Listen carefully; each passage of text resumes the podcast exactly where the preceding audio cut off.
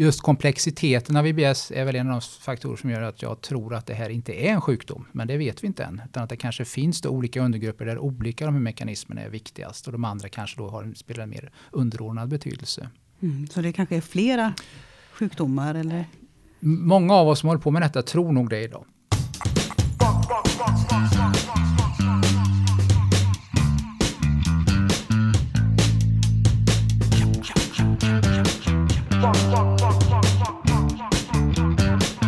Här är Akademiliv igen, podden från Sahlgrenska akademin som är den medicinska fakulteten vid Göteborgs universitet. Podden görs av oss kommunikatörer vid fakulteten.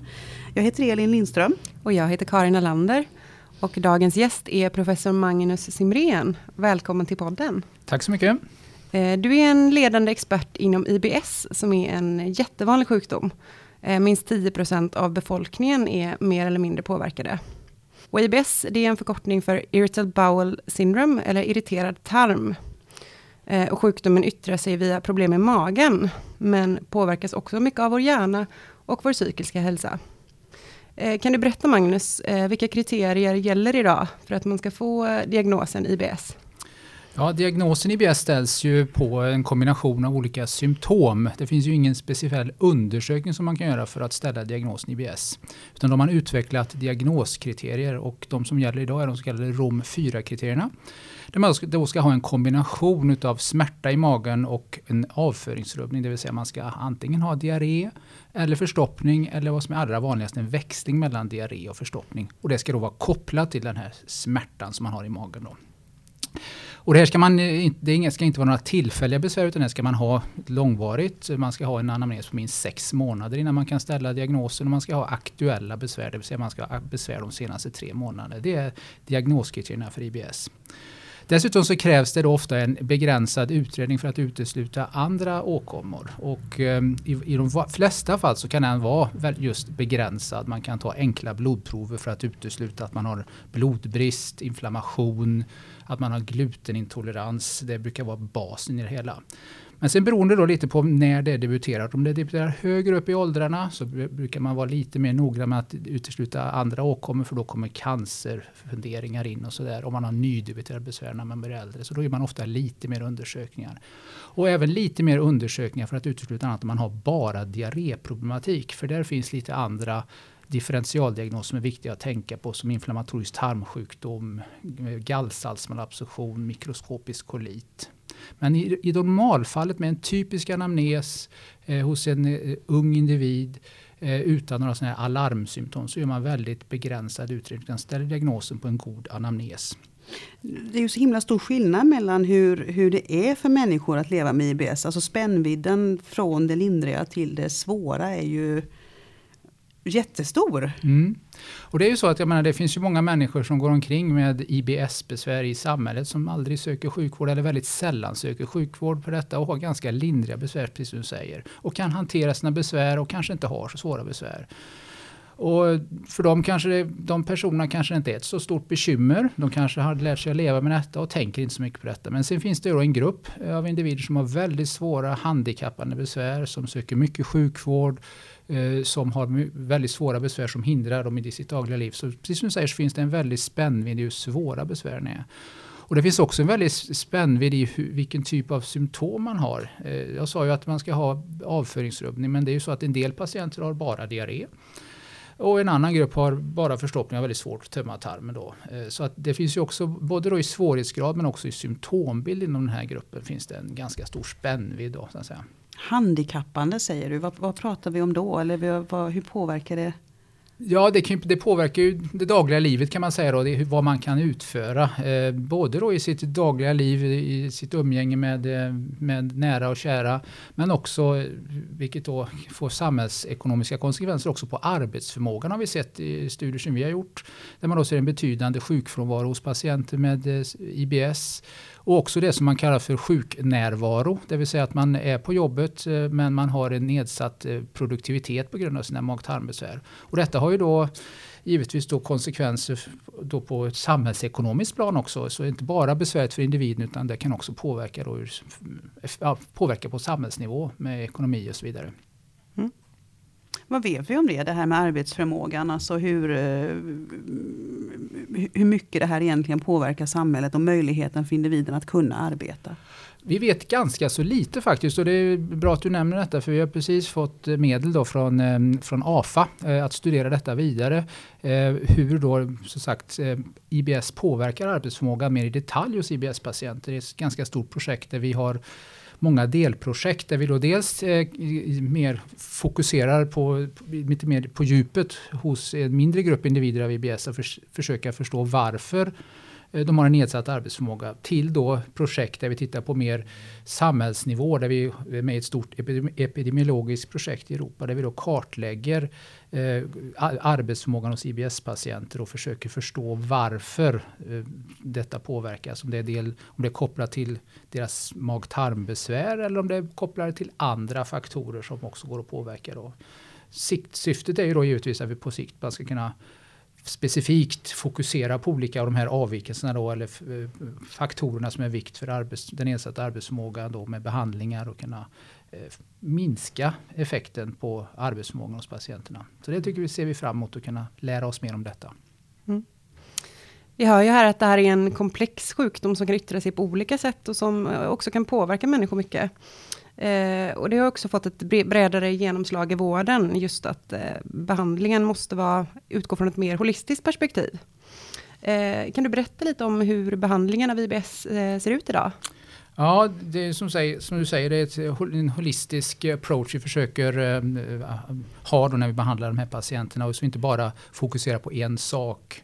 Vi kan tala om att se hela människan. Hela människan och mm. även många olika aspekter också, mm. behandlingsaspekter och inte bara en typ av behandling. Dels som du säger, se hela människan, men också se att olika behandlingssätt kan, kan, kan hjälpa till att behandla patienterna. Och vi tänker ju oss någon slags behandlingstrappa, där då basen i den är att patienterna får en diagnos, vilket ibland fallerar, att man då inte riktigt ger patienterna en tydlig diagnos. Så det är viktigt för att komma vidare. Och också ge ett lugnande besked, och det innebär inte att vi ska trivialisera patientens besvär, utan förklara att detta då inte är farligt i sig. Även om det är väldigt besvärligt så är det inte farligt, det leder inte till några följdsjukdomar. Tarmen tar upp näring som den ska och så vidare, så länge man äter då. Och sen f- försöker man förklara lite om mekanismer, varför de patienterna har sina besvär. Man fokuserar lite i det tidiga skedet på olika livsstilsfaktorer. Man säger till patienterna att fysisk aktivitet är bra. Det har vi studerat i vår grupp, att det har en positiv effekt på besvären. Vi får se om det finns andra livsstilsfaktorer som kan ha betydelse, stress, hur de äter et cetera. Sen nästa steg kan då vara att man försöker ge specifika kostråd eh, till patienten, och kanske inte ska gå in på det i detalj, men i princip eh, ges, kan det ges hos en, vid ett läkarbesök, men hos, i mer speciella fall så behöver man koppla in en dietist för att ge de här kostråden då. Om man sen eh, inte riktigt har nått fram med behandlingen med de här första åtgärderna då, så kan man behöva ta till olika läkemedel, och då är det, gör man, använder man olika läkemedel som riktar in sig mot de symptom som patienten har som sina värsta symptom, kan man säga. Så en patient där diarré är dominerande symptomen, så fokuserar man med läke, på läkemedel som behandlar diarré till exempel, smärta, förstoppning och så. Och sen finns det också då olika psykologiska behandlingsmetoder. Jag vet att vi kommer komma tillbaka till det lite senare, men de som har använts mest då är kognitiv beteendeterapi och hyp- hypnoterapi. Eh, och det här är någonting som har visat sig vara effektivt, men det är ju resurskrävande och lite svår till, dålig tillgänglighet, så därför brukar vi spara det till lite senare i behandlingstrappan, kan man säga då. Och sen då de allra svåraste patienterna, de som har mest besvär, som har handikappande besvär, då är det ofta så att man får kanske ta till många av de här olika åtgärderna i kombination, och olika yrkeskategorier får hjälpas åt i någon slags multidisciplinär eh, behandlingsstrategi eh, för att hjälpa de här patienterna. Dietister, psykologer, läkare, sjuksköterskor och så vidare. Så det är lite principen så att säga, men basen är ändå det här med någon slags förklaring, diagnos, lugnande besked, och för många patienter så är det, tycker de att detta är tillräckligt. Jag blir lite nyfiken på den här sjukdomens historia. Alltså mm. det, det känns ju som att det är en ganska ung sjukdom. Ja, delvis är det en ung sjukdom, men om man tittar tillbaka i litteraturen så, så är, finns det beskrivningar av det, de här symptom, den här symptombilden som kallas för I B S långt tillbaka, på, även på artonhundratalet. Man har pratat om mukös kolit tidigare till exempel, som är faktiskt det som vi kallar för I B S idag. Men det har varit dåligt definierat egentligen fram till, kan man säga, mitten på åttiotalet eller slut på, början på nittio, slut, mitten på åttiotalet eller början på, början på nittiotalet. Mm. Då man då förstod att man, eh, från att tidigare då ha sett detta som en uteslutningsdiagnos, en diagnos som man ställde när man har gjort alla tänkbara undersökningar och inte hittat någonting. Så, kom, så identifierade man då de här typiska symptomen eh, som då karakteriserar de här patienterna och gjorde då diagnoskriterier precis på samma sätt som man gör i psykiatrin.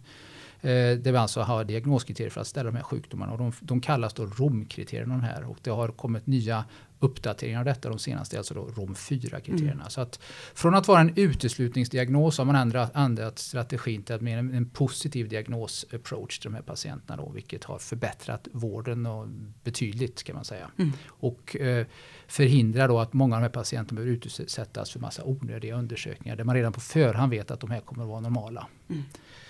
Sen, så det var diagnosen, diagnossättaren tror jag ändrats över tid. Sen är det då forskningen också givetvis ändrats då. Eh, tidigare så sågs det att försökte man kanske då hitta ett, någon slags mekanisk förklaring till detta. Man tittade på hur tarmen rör sig och försökte förklara alla symptom med det. Eh, Rörelsemönstret i tarmen kan vara viktigt, men det förklarar nog inte alla bes- symptom, utan det har gått, den här forskningen har gått vidare till att man kanske då har mer nu fokuserat på hur tarmens nervsystem interagerar med centrala nervsystemet och hur de pratar med varandra, det här eh, tarm-hjärna-axeln. Och eh, också mer fokus nu då på hur tarmens mikromiljö kan ha betydelse för de här patienterna. Och de här sjukdomarna som då tidigare som, som övergripande term för alla de här så kallade funktionella mag-tarmsjukdomarna, så har man nu försökt ändra då termen från att kallas för funktionella mag-tarmsjukdomar till disorders of gut-brain interaction, för att då lyfta fram det här, hur vi ser på de här sjukdomarna idag. På tal om det så gjorde ni ju en spännande studie förra året där ni just tittade på den här den här kopplingen och att man måste behandla både hjärnan och tarmen så att säga. Kan du berätta mer om den studien? Ja, det var alltså en studie där du tittade på olika av de här faktorerna som man vet kan ligga bakom symptomen hos patienter med I B S. Och vi fokuserar på några av de som har varit mest centrala. Det vill säga en ökad känslighet i tarmen eller en visceral hypersensitivitet. Det här störda rörelsemönstret, den här störda motoriken i tarmen. Och också då centrala nervsystemets funktion, och det mätte vi då genom förekomst av ångest och depression. Och så tittade vi då hur de här olika faktorerna, avvikelserna som man då eh, kan ha vid I B S, hur de kan samverka i att, så att säga, leda till olika svårighetsgrader av symptom och hur det påverkar livskvaliteten. Och vi såg att ju fler av de här faktorerna som fanns hos patienten, desto svårare symptom hade de. Och dessutom, dess, och dessutom en, en försämring, gradvis försämring av livskvaliteten. Så de här faktorerna, alltså känslighet i tarmen, störd motorik och stört central nervsystems funktion, interagerar, kan man säga, och leder då till mer och mer svåra, svårare och svårare symptom. Återigen då stärker det ju att tarmen och hjärnan interagerar i, i uppkomsten av symptom hos de här patienterna. Så ångest och depression i det här fallet, det var någon typ av markör på att det var något som inte var riktigt rätt i, i hjärnan? Precis, eller? Vi tog det, det var som sagt en surrogatmarkör för central nervsystemsfunktion, vilket, vilket ju inte är helt korrekt, kan man säga. Men det finns då för, som stöd för detta då, rätt så mycket studier idag som talar för att, som har visat då med, med till exempel funktionell M R-diagnostik då, att, man, att, man har, att hjärnan hos patienter med I B S svarar, aktiveras annorlunda på saker eller stimuli, alltså signaler från magen och tarmen. Man har gjort till exempel studier, man då stimulerar i tarmen och så ser man hur hjärnan reagerar, och då finns det annorlunda reaktionsmönster där som tecken på att då centrala nervsystemet fungerar eller reagerar annorlunda på signaler från kroppen. Du nämnde det här med, med mikromiljö i tarmen eh, tidigare. Det låter ju väldigt spännande. Pratar vi tarmflora då? Bland annat tarmflora, men det är mycket i vår mikromiljö som, i tarmen som, som kan vara betydelse hos patienter med I B S. Men vi har varit väldigt mycket fokus på tarmfloran eh, vid I B S och massa andra sjukdomar som du vet. Eh, och vid I B S så kan man säga att man har sett att det finns grupper av individer med I B S som har en ändrad sammansättning av sin tarmflora. Eh, men det är inte så att det, det, det är någonting som kännetecknar hela gruppen av I B S. Eh, och de tidigare studierna har ju mest kanske tittat då på just, man kan säga, någon slags nätverk av bakterier och eh, sammansättning av tarmfloran, mer än att titta specifikt på att det skulle kunna vara en, en, en bakterie som skulle vara orsaken. Så det har varit den tidigare studien då. Däremot har vi då hos oss eh, hittat ganska intressanta resultat tillsammans med Gunnar Hanssons grupp eh, på, på Göteborgs universitet. Där vi har sett då att eh, hittat fynd av en spiroket, en, som heter brachyspira, en bakterie som ligger djupt liksom hos, hos en betydande andel av patienter med I B S med diarré finns i tarmen. Eh, när vi gjorde samma sak då på friska individer och tittade på detta, så hittade vi inte den här bakterien, och inte heller hos patienter med I B S med förstoppning. Faktiskt en tredjedel av våra patienter med I B S med diarré hittar vi den här brachyspiran då, liggande djupt ner i tarmens slemlager invid tarmslemhinnan och gömmer sig där så att säga. Eh, och detta var då kopplat också till en speciell klinisk bild som jag sa då, med diarréproblematik framförallt, också då snabb passage i tarmen. Och också när vi tog prover från tarmen då och tittade på immunfunktionen i tarmen, så såg vi att det fanns ett immunsvar som liknade någon slags allergilikt svar i tarmen. Och också då att den här tarmbarriären, det slemlagret i tarmen, var stört. Så det här är någonting som vi tycker är väldigt spännande.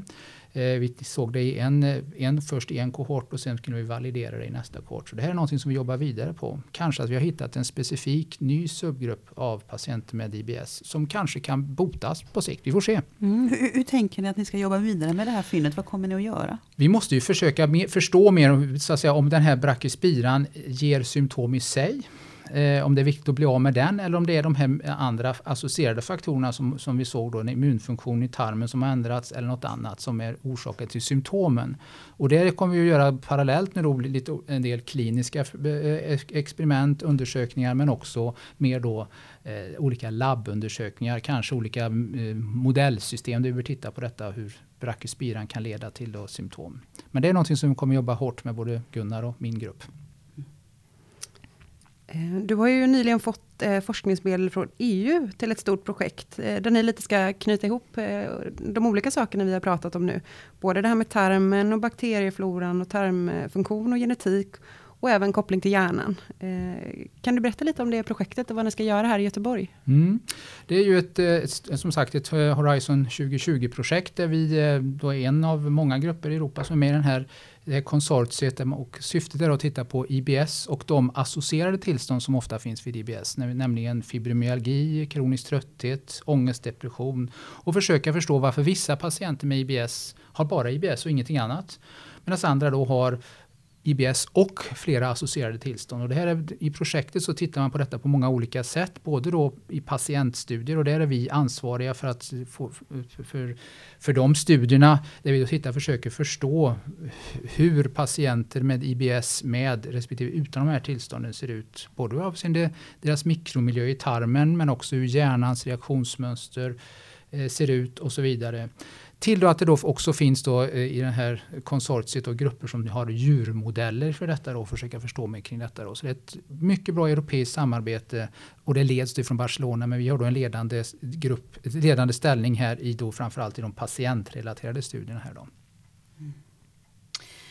Det finns ju en ökning av stressrelaterad ohälsa i samhället och så. Hur ser, hur ser kopplingen mellan I B S och stress ut?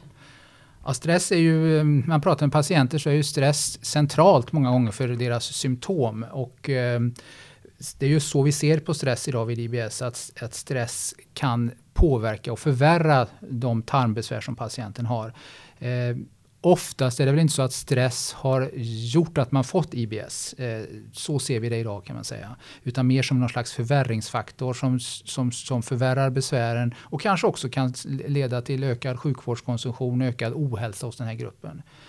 Däremot är det faktiskt så att om du tänker med, på insjuknande, och även om man inte tror att stress kanske oftast som ensam faktor leder till I B S, så kan man se att i en del studier när man tittar på den gruppen som får I B S efter en infektion, det som kallas för postinfektiös I B S, som finns hos ungefär tjugo procent av I B S-gruppen, att de får en debut av sina I B S-besvär efter att ha haft en maginfektion. Då ser man att om man då samtidigt som sin maginfektion har något, något, något stress, stressigt i livet, någonting som påverkar en psykologiskt väldigt mycket, då har man en större risk att utveckla I B S efter det än om man bara har sin mag-tarminfektion och allt annat i livet är frid och fröjd kan man säga. Så, det, så återigen, det här talar ju återigen då för den här med eh, betydelsen av hur tarmen och hjärnan interagerar. Det kanske krävs då en infektion i tarmen plus att det samtidigt finns någonting som påverkar centrala nervsystemet med stress, eh, ångest, depression och så. Mm. Om vi går tillbaka till det här E U-projektet som du precis har fått mm. medel för. Genetik är ju en, en del där. Mm. Finns det en ärftlig faktor när det gäller I B S? Det, det, det, det, det slutgiltiga svaret är det, det är nog inte riktigt sagt, eller kan man säga, utan kan man, där finns det en del studier som talar då för att genetik har betydelse vid I B S hos vissa grupper, medan det finns också negativa studier. Det finns en del tvilling, tvillingstudier där man har tittat på tvillingar, enäggs- och tvåäggstvillingar. Och då ser man att det är vanligare att båda enäggstvillingarna, som ju är genetiska kopior, har I B S än att båda tvåäggstvillingarna har I B S. Talande för att det finns genetiska komponenter hos en del patienter med I B S. Men däremot är det så att man i de här, det generella i de här studierna är nog att omgivningsfaktorer är starkare än vad genetiska faktorer är. Så om man har I B S så ska man inte gå runt och oroa sig för att man för vidare det till sina barn? Nej, det ska man inte göra. Däremot som sagt kan finnas en genetisk komponent, men det, men det är som sagt omgivningsfaktorer är nog vad vi vet idag starkare. Men det pågår mycket genetiska studier som kanske kan lära oss mer om detta. Jämfört med andra sjukdomstillstånd så ligger vi efter på den genetiska fronten vid I B S-forskningen. Mm. Du nämnde tidigare att det finns olika medicinska behandlingar, och en av dem det är ju att man kan få en låg dos av antidepressiva läkemedel och att det kan ha en bra effekt. Vad är det som gör att det fungerar? Ja, det, dels kan det kopplas till den här tarm-hjärna-axeln och att, ja, betydelsen av den så att säga, att det kan finnas då kanske avvikelser på, i, på, på, i olika delar av vårt nervsystem. Men det är just faktiskt så att de här signalsubstanserna som man försöker påverka eller som man försöker som man påverkar med antidepressiva läkemedel, de finns ju inte bara i hjärnan utan de finns ju också i tarmens nerver.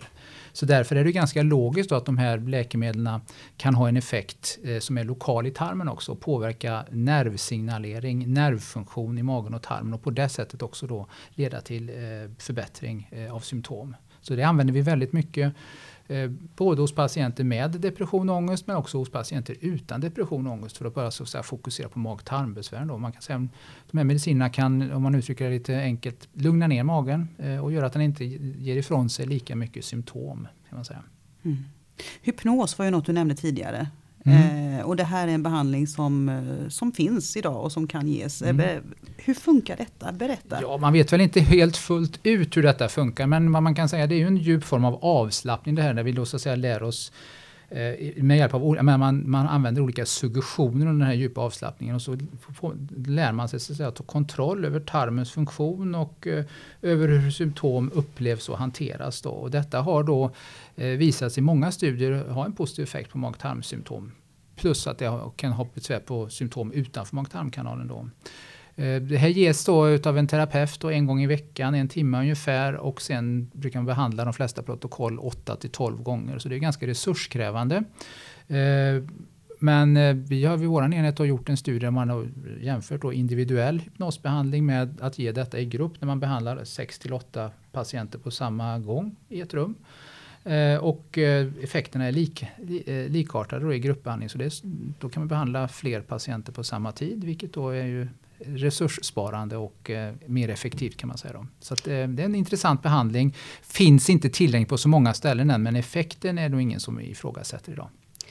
Och hur utvärderar ni då den här hypnosen? Frågar ni patienterna om hur de upplever skillnad eller kan ni se någon objektiv skillnad i hur tarmen rör sig när man får den här hypnosen? Ja, oftast, ja, men i de studier som vi har gjort, de här kliniska studierna, har vi mest då gått på symptom och hur de upplever, hur de upplever sina symptom. Men det finns andra studier då som, där man då lite mer mekanistiskt har tittat vad händer till exempel i magen och tarmen under hypnos och vid olika typer av suggestioner. Och här kan man alltså se att med de här olika suggestionerna så kan man alltså påverka hur tarmen rör sig och hur pass aktiv tarmen är. Så att man, att man kan påverka inre organ med suggestioner och hypnos, det är också någonting som är klarlagt och eh, intressant tycker jag, och eh, gör ju att det blir lite mindre hokus pokus kring en sån här behandling, att man ser att det faktiskt finns ett fysiologiskt underlag för varför patienterna kan bli bättre. Man har, finns också olika eh, studier av hjärnaktivering under hypnos som också visar att det påverkar och hur hjärnan kan, kan reagera på olika stimuli från kroppen då under hypnos. Så att, eh, det är inte bara som sagt, eller det är inte bara, det är inte alls hokus pokus, utan det finns då fysiologiska korrelat till varför patienterna blir bättre. Jag sitter här och blir helt fascinerad över hur man kan liksom ta eh, eller anfalla en sjukdom från så många olika håll. Mm. Det måste ju vara otroligt spännande att forska om I B S, tänker jag. Ja, det är det, är det mest spännande man kan göra. Det är precis, du sätter fingret på något, något som jag tycker är viktigt. Att det är just det, det, det är ju det som är intressant med I B S, att det är så pass eh, komplext, det infattar många olika organsystem. Man, man kan vara någon slags generalist och eh, försöka sätta sig in i många av de här olika faktorerna. Eller man, om man är mer eh, intresserad av att dyka ner på dem, så kan man dyka ner på och titta på tarmens nervsystem vid I B S till exempel. Eller man kan titta ner på tarmfloran vid I B S. Så det finns eh, möjligheter för alla typer av forskare, eh, behandlare kan man säga. Man kan rikta in sig på olika delar av I B S. Just komplexiteten av I B S är väl en av de faktorer som gör att jag tror att det här inte är en sjukdom. Men det vet vi inte än. Utan att det kanske finns då olika undergrupper där olika av de här mekanismerna är viktigast. Och de andra kanske då har, spelar en mer underordnad betydelse. Mm, så det kanske är flera sjukdomar eller...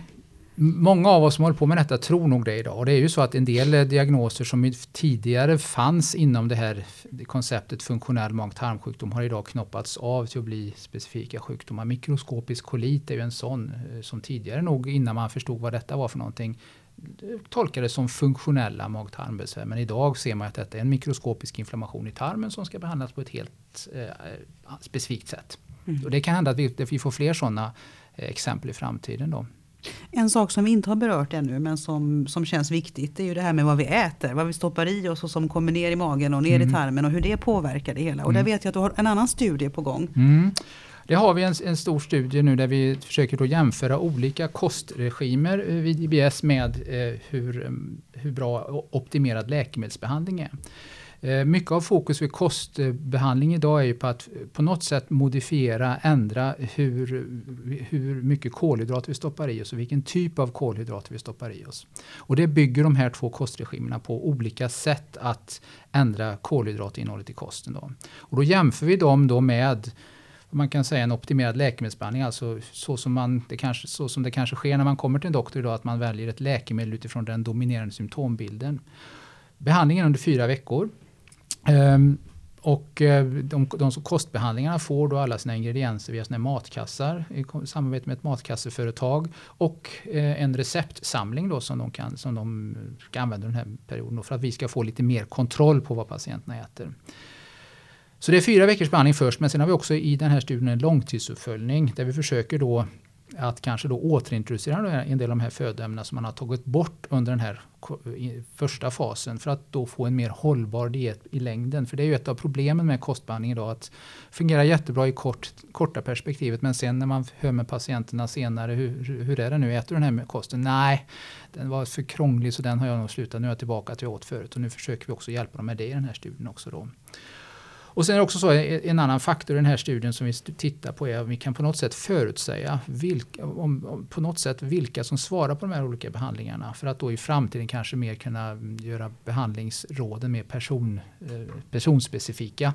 Så att man kan kanske ta till exempel prover på avföringen, titta på tarmfloran, ta några blodprover, titta på immunfunktionen och eh, kanske karakterisera symptombilden och så säga att du ska ha kostbehandling, den här kostbehandlingen, absolut inte läkemedelsbehandling, för det kommer du inte att svara på. Så det är ett av syftena också i studien. Vi ska inte gå in för mycket på vad de här kassarna innehåller eller vilka koster det är som ska jämföras för att inte påverka studien helt enkelt. Men, men, men eh, baserat på det som man vet nu om, om kosten och så, mm. vad, vad är er hypotes eller hur, kan du berätta något om det utan, mm. att, utan att påverka de här studiedeltagarna? Ja, vid, vid, men man tror ju det att med, med kolhydrater då är det ju spec, specifika kolhydrater som, som, är, som, som man kan ta bort då, alltså sånt som kallas som heter FODMAP, som är alltså ett, en slags kolhydrater som då inte bryts ner och tas upp fullständigt i tunntarmen utan passerar ner i tjocktarmen, och där möter de här, bakterier, eller de här kolhydraterna då bakterier, och då blir det en jäsning och då bildas det gas. Och också i och med att det är kolhydrat som kommer ner till tjocktarmen då, så drar det, dras inte in vatten i lumen via osmos. Och då blir det ju, om man får mer vatten och mer gas i tarmen så vidgas tarmen. Och har man då en känslig tarm så känner man av det här eh, som symptom. Har man då inte en känslig tarm så känner man inte detta och lever, upplever inga besvär. Så det är ju en, en teori då, att om man då minskar de här specifika kolhydraterna så skulle man få mindre symptom. Och också kan man tänka, det har vi sett i en av våra studier, att kanske att det är så att det är också betydelsefullt vilken tarmflora man har, hur man svarar på de här kostspecifika justeringarna i kolhydrater. Så det är vi väldigt noga med att titta i den här studien då, hur patienternas tarmflorasammansättning påverkar hur man svarar på sådana här kolhydrater, eftersom de mycket bygger på hur kolhydraterna interagerar med tarmfloran. Och det beror, hur det, vilken, vilken, vilket, vad som händer där beror på vilka bakterier man har. Så det, vi tittar på många saker.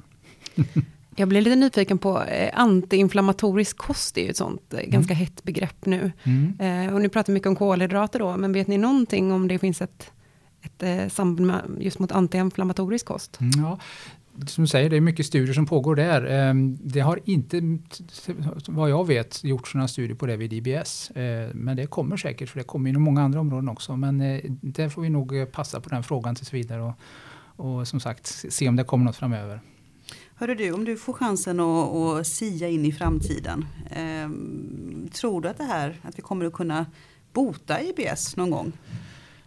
Ja, någon gång hoppas jag att vi ska kunna göra det. Men jag har väl inget som... som men om vi nu inte... Det, det kan, skulle vara om det här brachyspira-spåret är väldigt lovande så, och, och det visar sig att brachyspiran är orsak till symptom, så kan man tänka att då ska man kunna bota den gruppen genom att ta bort brachyspiran. Vi vet inte det än. Vi ska, det håller vi på att titta på nu, om hur pass, vilken betydelse den har i, i symptombilden och så vidare. Annars kan jag säga att vi har väl inga sådär väldigt lovande botemedel i, i, i det, sikt i det korta perspektivet, utan eh, däremot är det så att vi har mycket, mycket utveckling som kan leda till att vi kan lindra symptomen bättre och förbättra patientens symptombild betydligt bättre i, den närm- i det korta perspektivet. Men såklart, alla som, vi har, alla som håller på med någonting, någon sjukdom, vill väl gärna att vi ska bota det på sikt. Men jag ska, jag ska inte, man ska inte utfästa falska förhoppningar att det kommer att lösas inom det korta perspektivet i alla fall. Om du skulle sammanfatta lite liksom din kunskap om I B S och så ge tre råd till en person som precis har fått diagn- diagnosen I B S. Vad skulle du ge för råd då? Jag skulle ge råd att man i, i första skedet ser över de olika livsstilsfaktorerna. Om det är någonting där som man kan komma åt eh, som kan göra att förbättra, symptom förbättras, fysi- öka fysisk aktivitet. Om det finns några enkla kostjusteringar som man kan göra för att eh, lindra besvären. Om det finns, man kan kalla det onödig stress i ens liv som man kan komma åt. Det finns psykisk ohälsa som man kan behandla på något sätt. Man ska se om det finns någonting där som man kan komma åt, så att säga, för att förbättra besvären på sikt. Så är det någonting som man ska börja med, och det är ju också grunden i många av våra råd initialt till patienterna. Sen är det också så, en annan sak är att ha tålamod när man provar behandling, och också vara lite, inte testa alla behandlingar på en gång. En del av de behandlingar som vi ger har ju kanske en ganska, en del av dem har en långsamt insättande effekt. Eh, och en del av dem har också att det kommer biverkningar tidigt som sen försvinner om man fortsätter. Och vet man inte om det här, ett exempel är ju till exempel antidepressiva läkemedel. Om man då inte vet om det här, att man ska ha tålamod där och kanske ha, ha överseende med vissa biverkningar i början för att de kommer försvinna, och veta att effekten kommer senare, så kommer man inte kunna testa läkemedel ordentligt. Så visst, tålamod när man testar behandling, och inte testa massa olika saker samtidigt, för då vet man inte vad det är som har haft effekt, och då kanske man förkastar saker som kan ha en effekt bara för att effekten av den, den, den, effekt, den, den, den behandlingen döljs av någon, kanske negativ effekt av en annan. Så att Eh, lite tålamod är viktigt där. Även om man, jag vet att när man har, har besvär så vill man ha det fixat nu, eller hur? Men det funkar sällan så. Och sen är det också så att vara lite medveten om det normala förloppet vid I B S. Att det faktiskt går upp och ner lite grann. Och att är det bara så att symptomen, de symptomen som man då fått diagnoserat som I B S är samma typ och de förvärras lite grann, så behöver man inte bli orolig när samma symptom förvärras lite grann. Utan det är ganska typiskt att det går upp och ner lite grann. Och det kan man känna till också då. Så det är lite så allmänna tips. Ett medskick där mm. från Magnus Simrén. Tack så hemskt mycket för att du kom. Tack så mycket. Vilken, Tack. Vilket superintressant samtal det blev om en, en stor sjukdom. Verkligen. Mm. Mm. Det här det var alltså akademiliv från Sahlgrenska akademin som är den medicinska fakulteten vid Göteborgs universitet. Och den här podden den fyller faktiskt fem år i år. Så länge har vi hållit på och det har blivit massor av avsnitt genom åren. Och sakta men säkert så betar vi av forskare och forskningsområden här vid vår fakultet med intervjuer här i den här podden.